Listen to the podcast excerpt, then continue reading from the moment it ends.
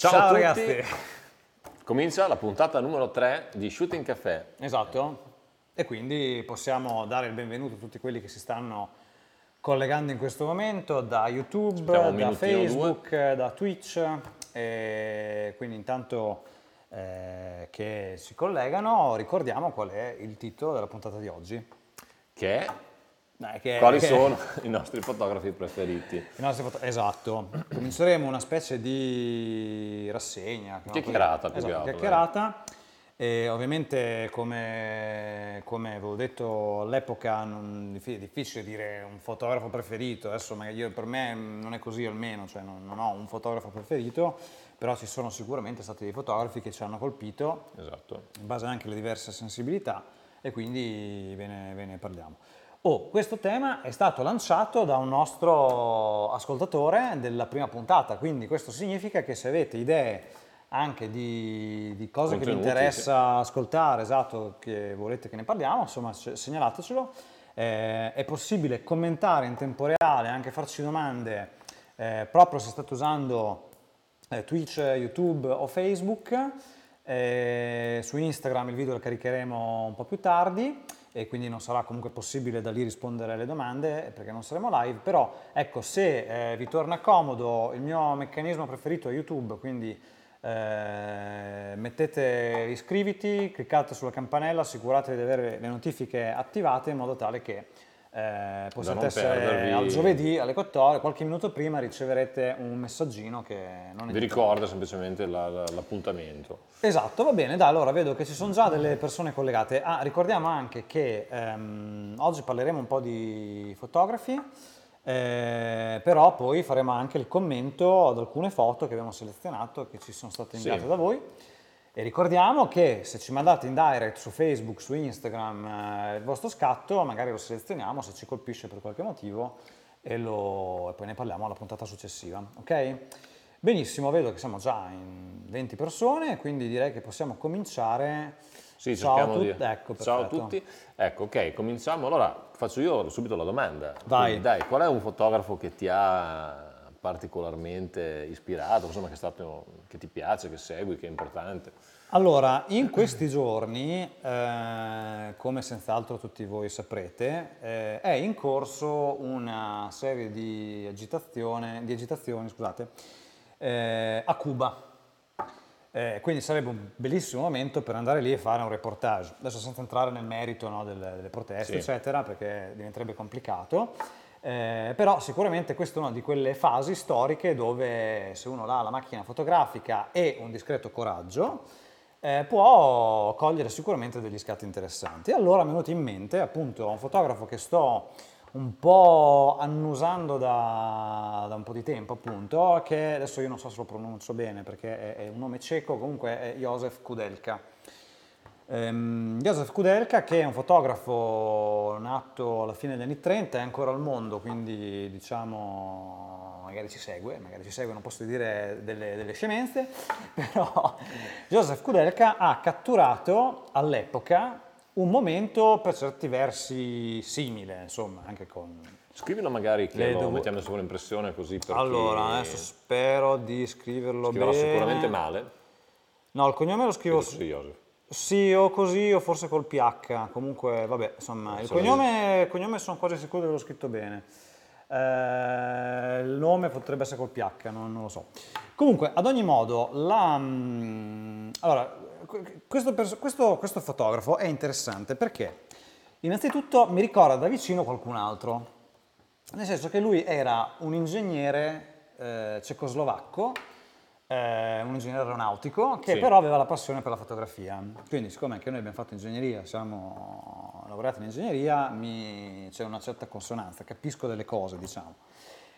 E lui aveva iniziato come fotografo, diciamo, dilettante, fotografando un po' i dintorni di casa sua, eccetera, e poi ha cominciato a fotografare in un teatro fino a che a un certo punto, quindi un po' il backstage, gli attori, le scene, e cominciò con, eh, leggevo tempo fa, con, con un grandangolo perché lavorando in ambienti piccoli, eh, diciamo, aiuta. E quasi obbligato, in. Sei praticamente obbligato e a un certo punto eh, Kudelka decide di fare della fotografia la propria ragione di vita, quindi un grande coraggio E, mm, perché comunque insomma lasciare la professione di ingegnere aeronautico siamo, non so, tra gli anni 50-60 direi, quindi era un boom probabilmente di, quella, di quel settore.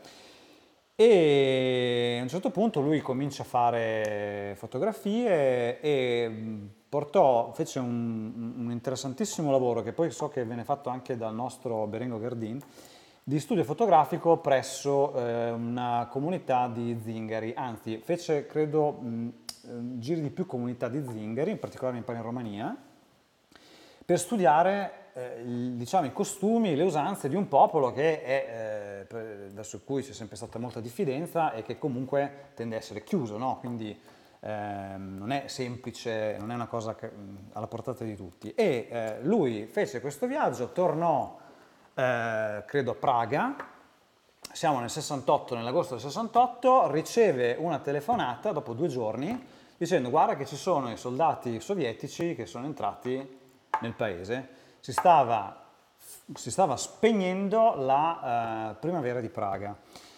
E lui, eh, che da poco era riuscito a fare una mostra sugli zingari, cosa vietatissima, diciamo, fino a pochi anni prima, perché il clima ovviamente era eh, il clima sovietico, insomma, era, lo, lo, lo, conosciamo, diciamo, per... Un po' pesante. Un po' diciamo. pesante, non si poteva parlare di certe cose.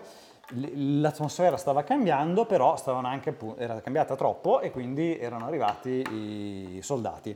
E lui prese la macchina fotografica, andò in strada e cominciò a fare una serie di scatti ai carri armati, alle persone, alle donne che si disperavano, eccetera, eh, c'erano, eh, sono, sono accaduti episodi anche di violenza, però essenzialmente il clima era un po' quello dell'assedio, c'erano comunicati che dicevano di stare tranquilli, di non provocare, eccetera. E, um, e lui fotografò queste, questi giorni in cui all'inizio c'erano i carri armati, poi sono, c'erano i soldati che avevano preso il controllo delle, eh, della sede del partito, delle agenzie di stampa, c'è una foto bellissima sua col carro proprio frontale, praticamente di fronte al cannone del carro armato, che in realtà era puntato verso l'agenzia di stampa.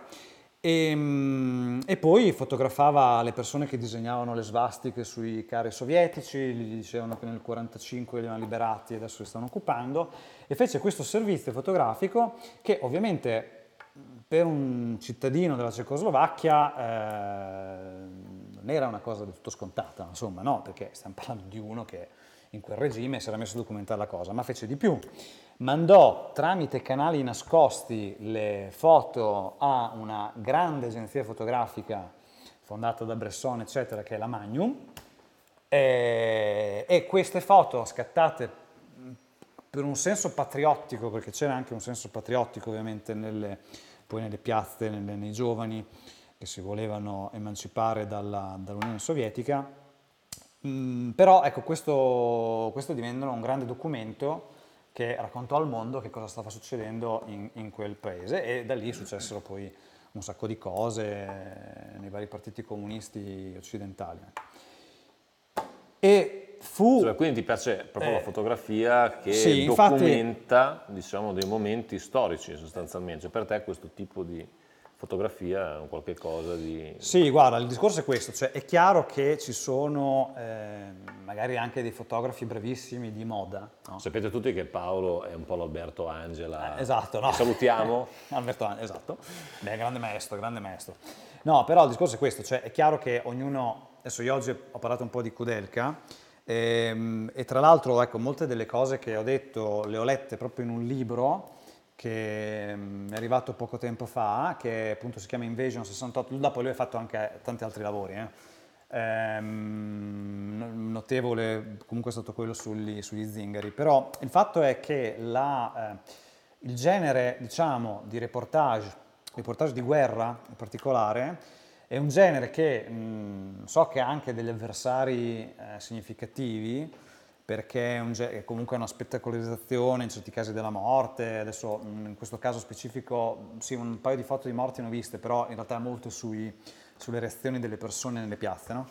Quindi fotografie che parlano di emozioni reali. Eh, di cioè, emozioni reali, esatto. Forti. E infatti il bello di Kudelka, con cui mi sento affine, ovviamente non a pari livello, ma insomma mi sento affine, è questa sua capacità appunto di rappresentare eh, l'umanità su, in ambienti, in circostanze che sono grigie, molto grigie, grigie o addirittura alienanti.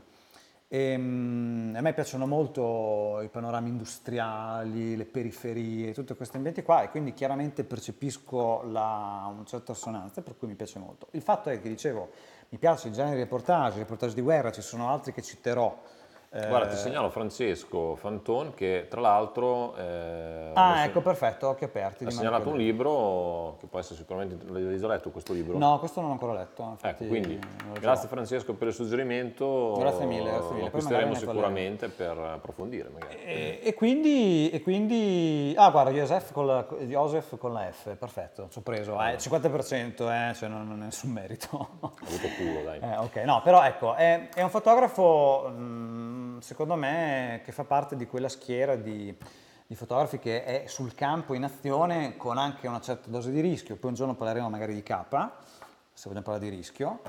E, mm, e fa un genere di fotografia che mi piace molto, cioè il portage mi piace. Ma quindi per capirci, cioè, tu cioè, andresti con la tua Pentax che negli ultimi giorni è in spolvero a fotografare in giro mentre ti sparano addosso? O... Allora, questa è una domanda eh, a cui io mi sento di rispondere per certi versi con un sì e per certi versi con un no, nel senso che fino a qualche tempo fa avrei detto sì senza dubbio, nel senso che la, l'adrenalina di essere in un posto del genere, ovviamente eh, il rischio va, va pesato, cioè il caso di K che si è fatto il D-Day in Normandia è un caso estremo lì probabilmente, a parte il fatto che non so nemmeno se i soldati americani, canadesi, eccetera, sapessero quello che stava per aspettare, ma comunque, vabbè, insomma, diciamo che nell'ambito del, del col senno di poi, là no.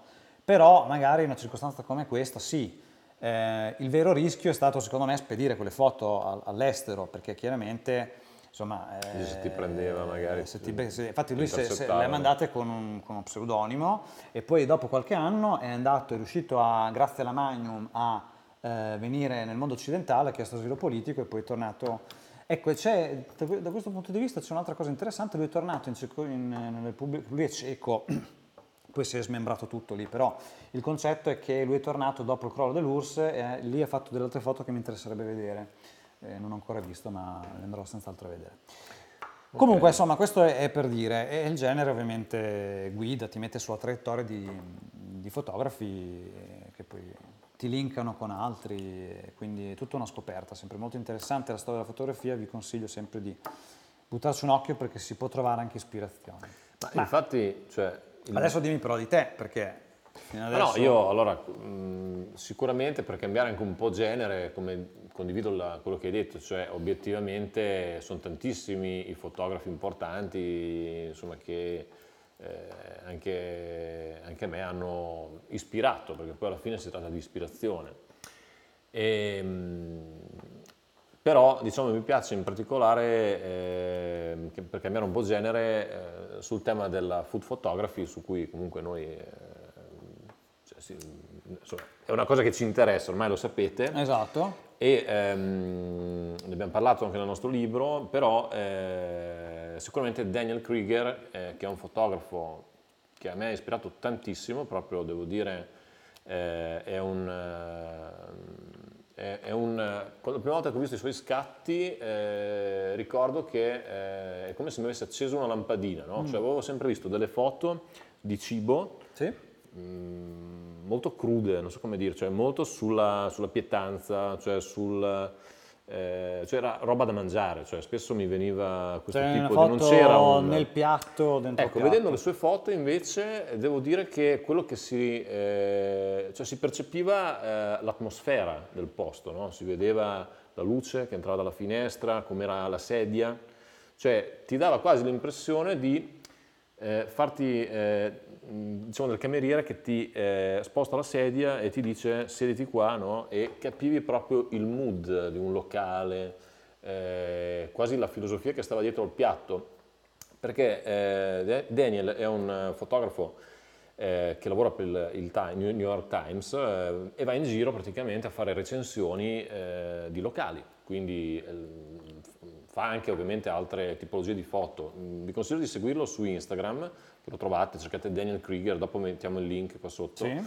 E, mm, e vedrete tante È attivo, foto. è attivo, molto molto attivo, sì sì. Lui tra l'altro adesso sta facendo tutto un percorso sull'analogico, quindi sta usando Ah. delle- una tradizione di famiglia, insomma.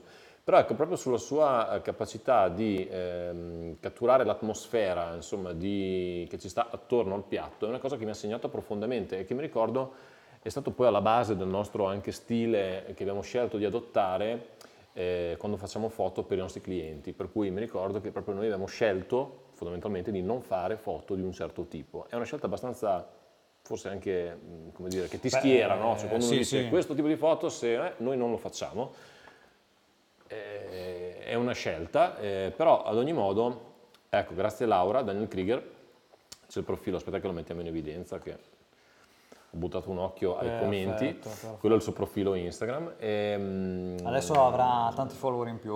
ma guarda, ne ha già tanti, non, non- sicuramente non sono i nostri che gli fanno la differenza. Ad ogni modo, vi consiglio di, ehm, ecco, in questo caso per me è stato un qualche cosa che mi ha veramente acceso una lampadina che ehm, ho seguito anche dei corsi fatti da lui e devo dire che effettivamente eh, cerchiamo un po', mh, quantomeno io personalmente mi rifaccio molto il suo stile perché poi l'ho fatto mio, però è un, un tipo di insegnamento e di visione della fotografia di cibo che sposo completamente. Quindi sicuramente ecco, quello è un fotografo che mi ha dato tanto. Ecco. Del resto è chiaro che se uno va ad una cena, in un locale, cioè eh, l'esperienza conta ovviamente il cibo, eh, però c'è anche l'ambiente, no? L'ambiente in cui sei, la contestualizzazione, diciamo, eh, che eh, può rendere un piatto di pasta o qualsiasi altra cosa, di pesce, non un piatto di pesce astratto, ma un piatto di pesce che è lì in quel momento, in quel posto, con quella luce, quei riflessi. Eh, infatti c'è, ricordo una foto che avevi fatto tu, mi pare proprio sul nostro, beh, lo, lo cito sempre perché ovviamente eh, ci fa piacere pubblicizzarlo, ma c'era, adesso qua non l'ho preparato, qua c'era uno scatto un po' dedicato a lui, secondo me. Avrei dovuto cercarlo prima, forse. Eh, Dove si vede la... mm, Eh sì, è citato anche nel nostro libro, tra l'altro. Dovrei Comunque- trovarlo, comunque adesso magari lo, lo- lo trovo mentre, mentre ne parliamo. Sì, no, un'altra, un'altra fonte di ispirazione che sicuramente mi sento di consigliare è, mm, diciamo, il, almeno dopo qua ci sono varie filosofie, il, il WordPress Photo, cioè che è una pubblicazione, questo anche perché è un genere che... Torniamo sempre sul È discorso. un genere sì. più simile a quello che diceva Paolo, quindi ehm, esce tutti gli anni, è una pubblicazione che raccoglie scatti eh, di tantissimi fotografi e c'è chi piace e chi non piace. Personalmente lo trovo comunque molto ispirante, eh, soprattutto, mm, non so se si dica ispirante, forse ho detto una... Eh, di ispirazione. Di ispirazione, grazie.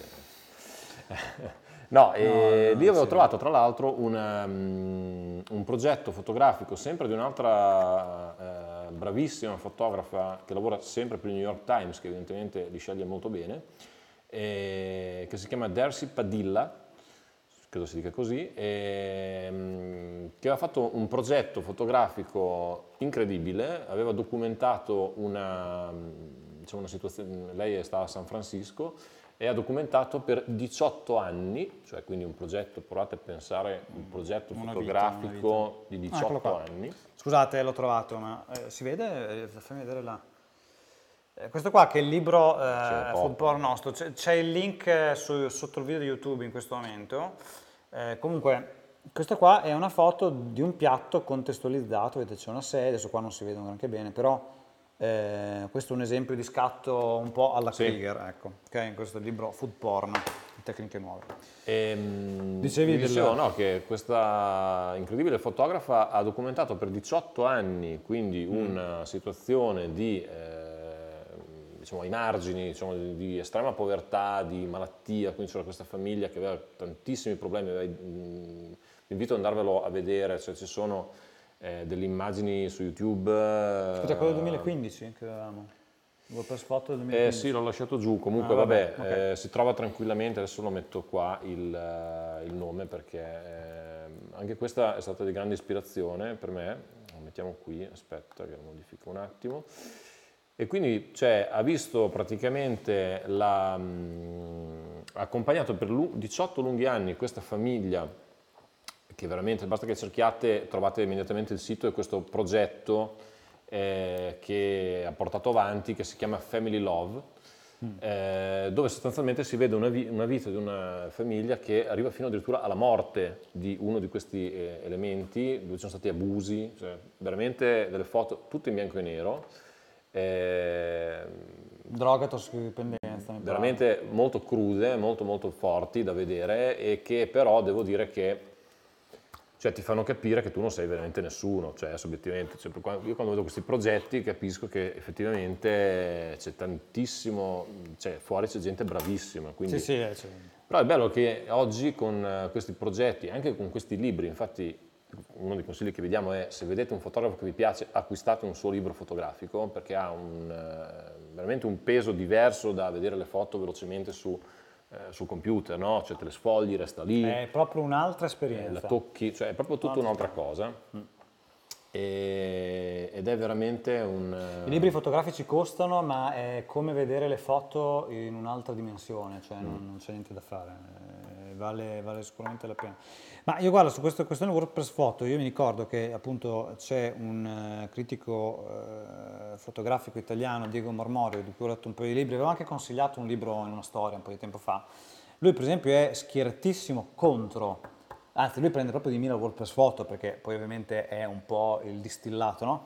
dicendo che eh, non, non, è possibile pensare ancora oggi che questo spettacolo che si dà di, di, persone che muoiono più o meno in guerra, cose del genere.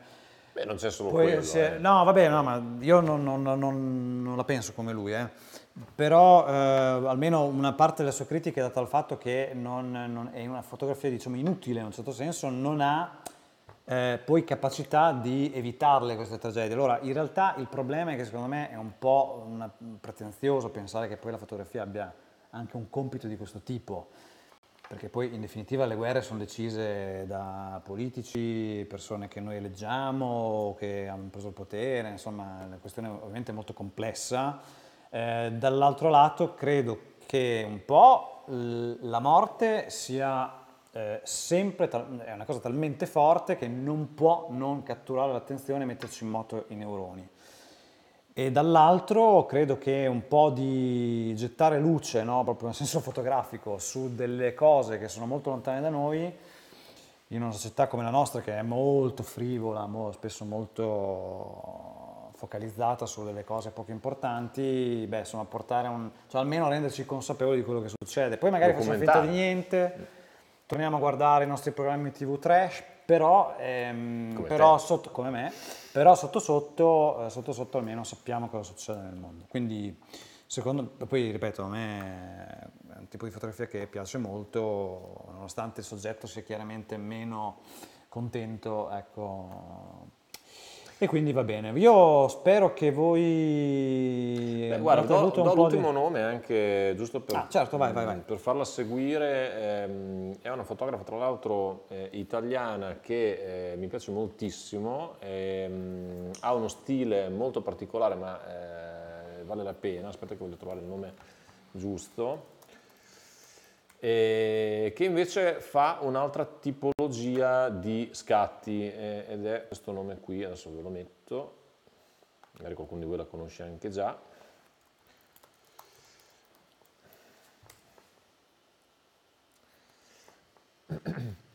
Anna Di Prospero è una fotografa bravissima, oltre che molto competente, ha già esposto in un sacco di mostre e ha ricevuto anche dei riconoscimenti importanti ed è eh, in particolare approfondisce con i suoi lavori il rapporto tra l'uomo e lo spazio. Quindi sono delle composizioni, se andate a cercare, ancora diverse, c'è un altro lo molto artistico. Lo spazio inteso proprio come un elemento, cioè come... Sì, per esempio, non so, eh, poi lei è caratterizzata molto da questo, mm, spesso tutta una progettualità dove c'è il colore rosso, quindi per esempio ah. c'è lei con un vestito rosso, oppure qualcuno della sua famiglia con un vestito rosso, o qualcosa diciamo che richiama questo filo conduttore e immersa diciamo, in uno spazio eh, dove per esempio sono dei palazzi, quindi sono dei contrasti. Eh, andate a cercare un po' di immagini e vi fate un'idea, però Ecco, un altro filone ancora che può essere di grande ispirazione, soprattutto per chi è appassionato magari di fotografia più architettonica, più geometrica, più simmetrica, ci sono questo genere di eh, suggestioni, eh, è un altro filone eh, ancora. Quello è, diciamo, per chi ha la passione dell'immagine, in quanto tale anche, che sì, qualcosa di, diventa una fotografia artistica, eh, quindi sicuramente l'altro grande filone della fotografia. Paolo, eh, allora sono già eh, 25 minuti che siamo in diretta. Sì, vedo direi... che ci sono delle, aspetta, scusa un secondo, delle, sì. dei suggerimenti di fotografi. Sinceramente io questi qua, adesso quelli che vedo qua, non li, tipo Paul Nicklen, eh, eccetera, no, non, eh, però vi ringraziamo per questi spunti perché mh, mm, poi ce li andiamo a vedere magari. Comunque eh, sì, adesso il tempo sì, sta per finire, però, però eh, scrivete pure che poi... Sì, scrivete, tanto poi i commenti restano, li vediamo comunque. Esatto, ne parleremo nelle prossime dopo, puntate. Per chi magari non riesce a essere in questo orario in diretta, non è un problema, potete comunque scriverci e... Eh, comunque rispondiamo, comunque ci guardiamo e teniamo conto. Io vorrei parlare anche della battaglia, che è un'altra Adesso magari più avanti facciamo un altro episodio eh, un altro, su questo tema. Grande giornalista, eh, giornalista, beh sì, credo che sia anche giornalista, ma comunque fotografia italiana di reportage. Vabbè, comunque. Facciamo gli ultimi minuti di commento alle commento foto, alle perché foto. sappiamo che vi ricordiamo di inviarci se anche voi volete ricevere un feedback o perché no, un commento su una delle vostre foto senza nessun giudizio, semplicemente un nostro eh, commento molto veloce, senza particolari critiche, insomma. Sì, un commento, non, eh, esatto. Mandatecela o con messaggio diretto su Instagram o preferibilmente direi su Messenger di Facebook perché è più, un po' più comodo da... Sì, gestirla giù, sì. Ok, allora vi condivido come abbiamo fatto Posso l'altra volta. l'uso del flash. Ah, no, il flash no. L'uso del flash. A Paolo piace molto l'uso del no, flash. Vabbè, no, vabbè, c'è, c'è no, è un tema interessante, importante. Seria ma... sul flash, no, certo non è molto dato forse per questo genere di episodio. Comunque teniamo in conto anche di questo consiglio. Ok, ok, dai. Allora dai Paolo, cominciamo a guardare un pochino di, un pochino di questi scatti. Questi sono alcuni ci, di quelli che ci avete mandato. Io direi che li possiamo mettere a pieno schermo e poi eh, facciamo un commento hai, veloce. Hai segnato il nome? Della... Sì, sì. Okay. Questa è Alessandra Cetorelli che ce l'ha mandato da Facebook. Ok, allora ragazzi, qui c'è un... Eh, questo mi, mi, fa venire in mente un grande problema che c'è sempre quando si va a fotografare fuori, che purtroppo si tende a fotografare da dietro, io sono il primo, eh, timido, introverso, eccetera, eccetera, eccetera. Eh, ho chiesto a una persona di fare una foto pochi giorni fa, mi ha detto di no, eh, proprio non c'è fortuna. Comunque, in ogni caso, il problema delle no, comunque, allora, la foto mi piace. Eh, il problema è che eh, mi sembra di notare un piccolo errore tecnico. Sì. Ecco. Mm, mm, mm, eh, io non do tantissimo peso a questi errori tecnici, però in realtà in questo caso, secondo me, mh, eh, la messa a fuoco del soggetto, cioè è fuoco alla casa e non la persona. Sì, in questo eh, caso il soggetto è chiaramente la persona, no? Cioè, almeno per, Beh, guarda, si potrebbe so anche, cioè, allora il problema è questo, è che è talmente poca la differenza della messa a fuoco che sembra un errore. Mm. Ci sono dei casi in cui è molto bello fare una spersonalizzazione eh, del soggetto, si dice spersonalizzazione. diciamo così, sfocandolo, sfocandolo e mettendo a fuoco, però deve essere più mm. evidente no, la cosa, altrimenti sembra un po' un errore tecnico. Eh, okay. comunque. comunque. va bene, se fosse stata fatta davanti la foto avremmo dovuto chiedere la liberatoria. Sì, andiamo avanti con questa serie di due scatti che ci ha mandato al profilo che si chiama andread.beni da Instagram e eh, che ha scattato a Gerusalemme. Scenario, luce molto interessante, sicuramente molto bella, eh, suggestiva anche la strada con questi giochi di luce e di ombra. Mi ricordo Quello... un po' la strada che c'è di fianco al nostro Duomo Ferrara. Sì, è vero, quella via del Delardi si chiama. Mm, sì. Via molto bella. E, ehm, no, ecco, perché se ne hanno mandati due, eh, probabilmente girati in una, lì vicino, insomma, comunque sì, mm, sembrano sì. molto similari come scatto. Ecco, tra i due direi che questo probabilmente, anche qui volendo essere un pochino, dando un consiglio, probabilmente avrei aspettato un momento migliore perché il soggetto in questo caso non è chiaro, cioè la via, non lo so, mm, non mi... sembra che sì. ci manchi qualcosa in questa foto, no? Non è chiaro perché Qui a destra e a sinistra queste pareti non sono particolarmente interessanti, quindi non è chiaro bene che cosa volesse comunicare. C'è questa figura in lontananza che però purtroppo... Eh, eh, incuriosisce, ma... eh, no, diciamo che non sta facendo nulla di particolare. Cioè, facciamo un esempio. Se questa persona fosse stata magari mm, altretta- comunque abbastanza piccola come lo adesso, ma magari eh, con la testa che sporge da quella che credo che sia una finestra lì su, eh, avrebbe eh, catturato di più la curiosità. Quindi il soggetto, pur rimanendo piccolo, avrebbe comunque però dato quel- quell'impulso a guardare e a chiedersi cosa sta facendo. Invece così secondo me è un po' debole. Invece quell'altra ha tra l'altro un gioco Ecco, di infatti, luce... avendo visto le tutte e due, eh, il motivo anche della considerazione è questo, cioè in questo caso ci sono due grandi mh, differenze. Come vedete la scena è simile, ma da un lato c'è questa luce che arriva da dietro con questo fascio di luce molto interessante, anche perché il rimbalzo della luce sul soggetto questa volta sì posizionato tra l'altro sulla regola dei terzi, come potete vedere, in un punto molto eh, Sì, sì, azzeccato, azzeccato. no? Ah, cioè, come dire, perfetto. Ha colto l'attimo. Anche queste due persone che stanno camminando non stanno facendo niente di particolare, cioè stanno camminando, però eh, è come se la luce avesse un faro puntato no, sopra questo soggetto ed è quindi una composizione dove le linee della scena sono fantastiche e proprio guidano l'occhio e rende tutto eh, l'immagine estremamente più comunicativa dal mio punto di vista. Bello anche il d'accordo. punto di fuga che è Sì, sì, libero sì. dietro, quindi veramente un bello scatto, complimenti. Ehm, andiamo avanti. Questo è uno scatto eh, su cui ci è stato chiesto, ci ha incuriosito un po' perché è uno scenario difficile, nel senso che siamo sicuramente in una situazione indoor o comunque dove c'è poca luce. Qui la scelta è stata quella di, eh, no, tu Paolo che sei l'uomo panning, Allora sì, qua mi pare eh, che ci sia un lieve panning, cioè eh, il fotografo ha... Spieghiamo che- cos'è velocemente in due No, no, parole. no, spiega- Eh, cita il nome del fotografo. ah, scusate, sì, sì, eh, la- il primo l'abbiamo detto, questo si chiama Andread VPH, sempre da Instagram. Instagram. Eh, il panning è, quel- è un giochino, eh, però essenzialmente il concetto è quello di, se- di usare un tempo di scatto abbastanza lento, in proporzione ovviamente alla distanza e alla velocità del soggetto, e eh, seguire mentre si scatta, no, in quella frazione di secondo, mentre si scatta, seguire il soggetto in movimento. Il risultato è che, che se ti viene bene è che il soggetto in movimento sembra fermo, nitido, a fuoco, mentre eh, quello che c'è intorno eh, tende a essere ehm, proiettato con delle linee, insomma, Si eccetera. vede che è un po' mosso, no? Infatti Esatto. vedete qua in questa zona, perché probabilmente c'era La scritta, la scritta vedi che si è mossa, invece il casco è fermo. Allora, il discorso è che questa è una composizione, diciamo, sulla diagonale, eh, è uno scatto, sì, è un- direi un panning, ecco, poi... Comunque interessante, l'ha gestita, ecco forse si poteva azzardare, però purtroppo a volte non sempre si riesce a rifare lo scatto, quindi l'ha portato a casa, gli è venuto, secondo me non è male, uno scatto No, interessante. no, va bene, va bene. Questo Allora- scatto invece di Davide Di Mare eh, da Facebook ci ha fatto un pochino discutere, no? perché abbiamo detto ma mh, come è stato fatto questo scatto? No, Esatto, questa- esatto, questo qua è uno scatto. Allora, lui, L'indizio ci ha- lui ci ha principale- detto che questo scatto è stato rifiutato, no? Un- Ma probabilmente in un contest. in un contest, sì. eh, perché era stato giudicato come un fotomontaggio. Allora, a me non sembra un fotomontaggio, eh, mi sembra che lui abbia mosso la, eh, un- unendo un tempo di esposizione lungo, abbia mosso la fotocamera lungo Mm. Probabilmente con un filtro anche. la traiettoria, però in realtà perché allora, il pavimento è... ehm, Vedete queste scie qui luminose? eh? Eh, vuol dire che diciamo è il tipico effetto di quando hai la sorgente luminosa si sposta, quindi il tempo lungo è Sì, questo. sto solo pensando al fatto che il pavimento però è fermo.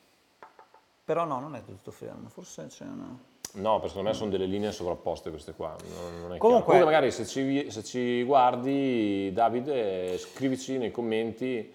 È interessante questo effetto, comunque ha, una, ha una sua logica. Posso dare un suggerimento, un suggerimento qua, una, una piccola furbatina. Eh, Allora, visto che questi, adesso io non so come è stato fatto precisamente questo scatto, ma se usi un tempo di scatto abbastanza lungo, tipo Mm. un secondo, due, eccetera, tu puoi fare la foto secondo me anche quando la persona è rivolta con la faccia verso la videocamera, tanto tu puoi fare anche finta di giocare col cellulare, eh, perché se la, fa- se la donna in primo, credo Sì, sia una donna in primo piano, fosse stata sì. con...